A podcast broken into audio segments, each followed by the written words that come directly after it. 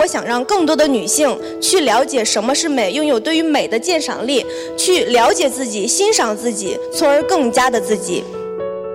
我觉得化妆它是有一个神奇的魔力的，它就是像画笔，像一个魔术棒一样，可以扬长避短，把我们的缺点隐藏起来，优点更加的放大，就是让我们变得更加的自信。这并不是一件丢人的事情。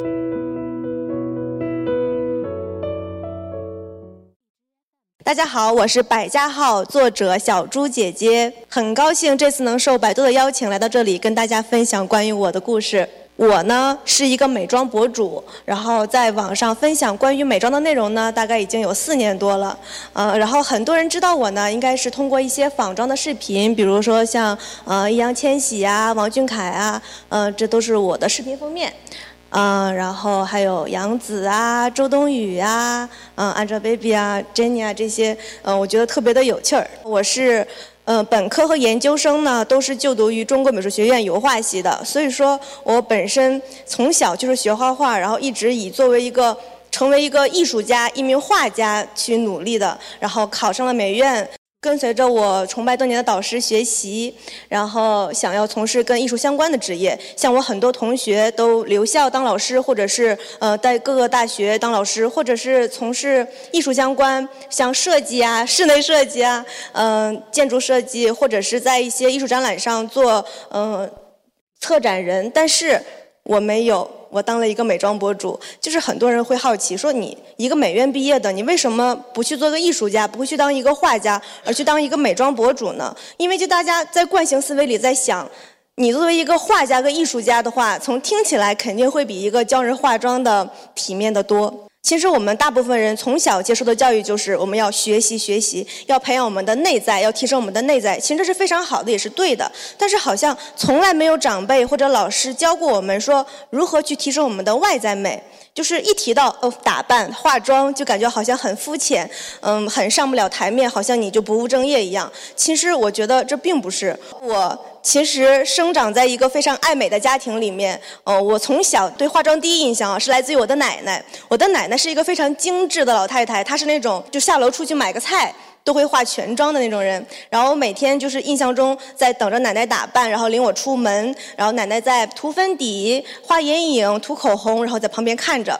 平常我也会偷偷的用我妈妈的化妆品去瞎画。我印象很深刻，第一次被揍就是把我妈妈的一根口红给摁断了。每到过年，我的姑姑就会给我化妆，化得美美的，然后去跟长辈讨红包啊，然后很快乐。因为我姑姑也是一个特别喜欢打扮的人，她会给自己做很紧身的西装也好，裙子也好，然后烫很时髦的头发。她如果在今天，绝对是比我红的。那其实在这里，就是我长相其实是挺普通的，就是这个是我的素颜的样子啊，嗯，就是大家可能。第一次看到我会问我你为什么叫小猪姐姐？这个名字是从何而来的？因为就是我其实从小还是比较胖的，然后从来也没有人夸过我长得好看，大家都是觉得我很可爱。然后从初中开始，我的老师就给我起了个外号叫小猪，然后所有的人呢都叫我小猪。等我再长大了呢，我的学弟学妹们就叫我小猪姐姐。然后我就当时注册微博嘛，想哎什么名字好，算了算了，随便起叫小猪姐姐。结果呢，就一直沿用至今了。我是上了大学之后呢，才开始慢慢接触美妆，然后知道怎么去化妆呀，去改变自己的外貌，然后也在网上看到很多美妆博主的内容去学习，然后慢慢的，我发现周围的人开始夸我了，说我觉得你今天蛮漂亮的，或者是会问我，哎，这个怎么画，或者你这今天用了什么底妆，都会来问我。后来呢，就是也可能是因为无聊，就是开始在网上发一些美妆相关的内容，这是我的第一次真正的发美妆的内容，很巧，真的是仿妆，跟我现在被大家所熟知的内容很像，就是。仿妆，那个时候《甄嬛传》很火嘛，然后我就画了甄嬛的仿妆。我为什么要画仿妆呢？其实也跟我学的专业有关，因为我从小是学画画的，所以我对人的五官特征还有他骨骼怎么生长的是非常的了解，我很知道怎么能用。化妆的工具去制造这个阴影和高光，来改变我自己的五官结构。哦，我觉得特别有趣儿，我就开始做这个事情。比如说，你看我画一个仿妆的时候，我会先找出这个仿妆对象的图片，正面的、侧面的，光线呢是有就正面光、自然光或者顶光、背光都要有。然后看完图片之后，我再会去找他的视频资料，然后看他是怎么笑的，他的表情变化是怎么，他的微表情我都要去研究，从形似到神似我都要去抓，然后我才能画出这个人。真的是很像的感觉呈现在大家面前。话说回来，就是形象管理真的非常非常的重要。虽然我之前讲的是仿妆，但是大家日常生活中并不能运用到那么多仿妆的技巧，最终的还是在日常生活中把自己变得更加的光彩照人。这呢，也是我作为一个美妆博主的初衷，就是我想让更多的女性去了解什么是美，拥有对于美的鉴赏力，去了解自己、欣赏自己，从而更加的自己。